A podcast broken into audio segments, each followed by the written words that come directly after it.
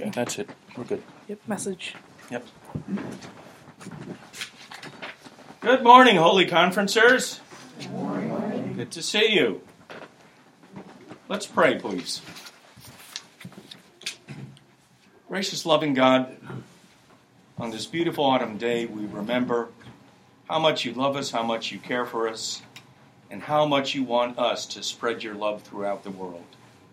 Prepare us today to be those people who lead people into faith.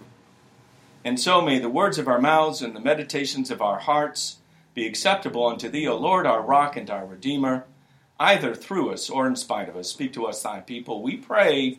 Amen. Amen. Thank you for being part of our holy conferencing here this morning. We're getting ready for our annual church conference next Wednesday, as you probably know now. And I'll really appreciate the work that people are doing to prepare for this. I've had some hard, seen some hard-working people in this church since I've been here.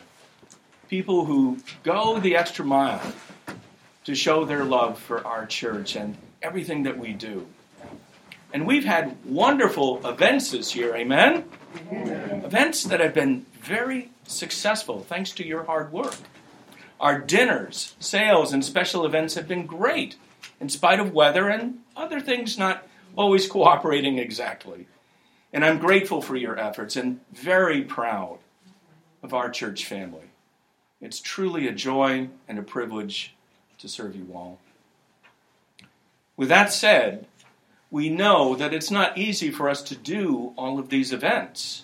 It takes a, a lot of energy and a lot of teamwork to put together an event, right, Edie? not everybody can help, and not everybody has energy to help the way that they used to.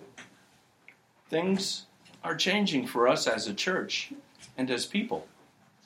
What this church did just a few years ago isn't necessarily the sort of thing that we need to be doing now or in the future. Are we ready for those changes? Are we ready to become the church that we need to be? In some ways, we are laying the groundwork for a future of promise and hope that God's preparing for us. We have a, a regular stream of newcomers and visitors at worship and in our faith groups.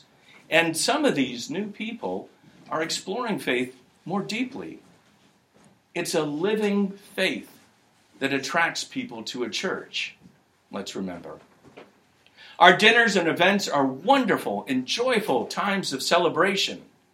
But I think you might notice that not so many people work their way from our dinners and events into the life of the church.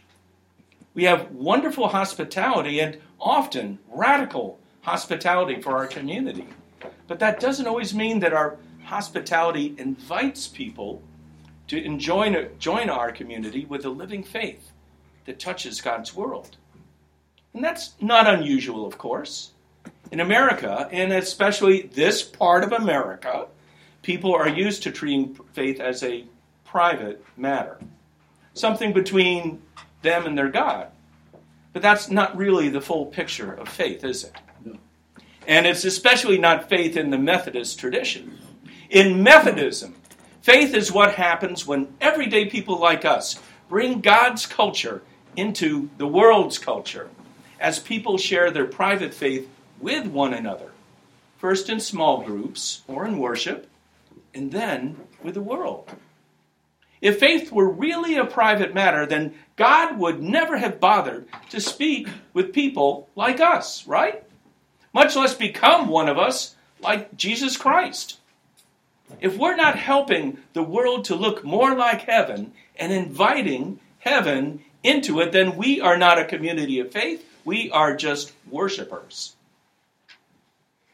This doesn't mean that we have to do dramatic things, of course. Much of what brings God's culture into the world is about small changes that we make in our lives in devotion to God. Changes that become disciplines not just once in a while events. That's why we call it discipleship in church talk, making how we live our faith a habit. You'll notice that we have some suggestions on our website and in our newsletter this week about how we can make practicing our faith a habit.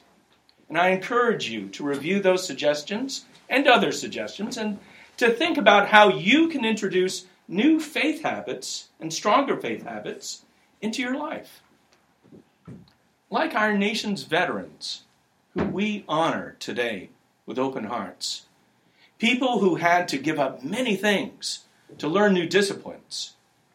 Moving from worship to discipleship takes effort and sometimes sacrifice. It means putting the life that God defines for us ahead of what the world wants to define as our lives. Changing our lives to be a disciple isn't always easy. And we can't do it without God's help. But as the saying goes, if nothing changes, nothing changes. Let's say that again. If nothing changes, nothing changes.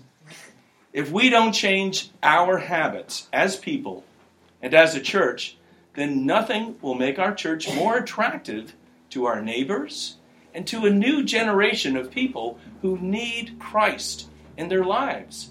They will be stuck in the culture of the world. And they'll only see the culture of the world when they come here. If they don't see us trying to change our own lives to look more like the life changing culture of God, why would anyone ever want to come here to experience a change in their life? Amen? If we do begin to make these changes, to move more towards the heaven version of our future that we defined in our last holy conferencing, and not the hell version of our future, then people need to feel a different kind of invitation when they come here and when they meet us out in God's world. They'll begin to feel God's invitation for faith when we do that. They will see something different about you and us and recognize that it's something that they need in their lives. When people are attracted to a church that's based on discipleship that changes lives, then those people invite more people. It's a model that repeats itself again and again, and it can repeat itself for generations. That's a church with energy to grow, not just energy to get through the next fundraiser. If we invite just five or ten new people committed to discipleship in this church, then fundraising events won't be needed for our existing budget. We can focus it more on the mission of the church to bring people to faith, to have faith filled people helping and transforming God's world in the image of God. You could say that a commitment to inviting people to discipleship in Christ is the most cost effective way to fund a church. And yet, as, as effective as Christian discipleship is for growing a church, it can be a scary shift for many people. Consider that widow in today's Old Testament story. Now, there was a, a great drought in the time of the prophet Elijah, and it was a drought so bad that it started leading to starvation as rivers and lakes were drying up. God sent Elijah from his home in Gilead, east of the river Jordan, to Sidon, a great seacoast city north of Israel. And God told Elijah that a widow there would help him. It must have seemed like something completely unlikely to Elijah. And it was a long, long walk. But Elijah did as God asked. And he found a widow who was so poor and so hungry that she felt that she and her son were about to have their last meal. How could asking help from this poor woman possibly help Elijah or her or her son? And yet, this is what God had asked. God wanted them to invite one another to a radical faith. God wanted them to feel that faith, that rely, without relying, that they were relying on one another as complete strangers to find faith in God that would save them. The world and its culture could not help them. Only God could if they tried together. And so, the widow shared her last meal with Elijah. But it wasn't her last. The food kept coming back again and again, more than enough to help them through the famine. God's invitation to humble and extraordinary faith saved them all. My dear family in Christ, it's this kind of invitation to faith that God wants us to find in our lives and to bring to God's world. The world is starving for faith. The world is starving for something that they know that the world does not provide them. There is a famine in the land, amen? amen? There's a deep famine, a deep thirst, a deep hunger for something better, something more, something that gives life what life seems to be missing or that's dying. And I see that hunger in the eyes of people down at Tom's place who feel forgotten. I see it in the eyes of people who think they can't possibly pause for just a few extra moments not to be caught up in work or family or the internet or sports or sex or health or politics. And I see it in the eyes of people who, with the world, have who the world has swept under the carpet, who need desperately to find a new start to life, a new chance to find a life of hope and peace. We all need to be God's invitation to faith for one another, for without offering it to one another and relying on one another again and again, our faith will be on a starvation diet. And then, even prophets might not come to eat with us. God invites us to change and to stop trusting in our own power to be the church and to invite others into this church to invite the power of God into God's world together. Without them, our faith starves and dies. Without us, their faith will starve and die. And without faith, a life worth living dies in us and in God's world. And I did not come here to see faith die on a starvation budget.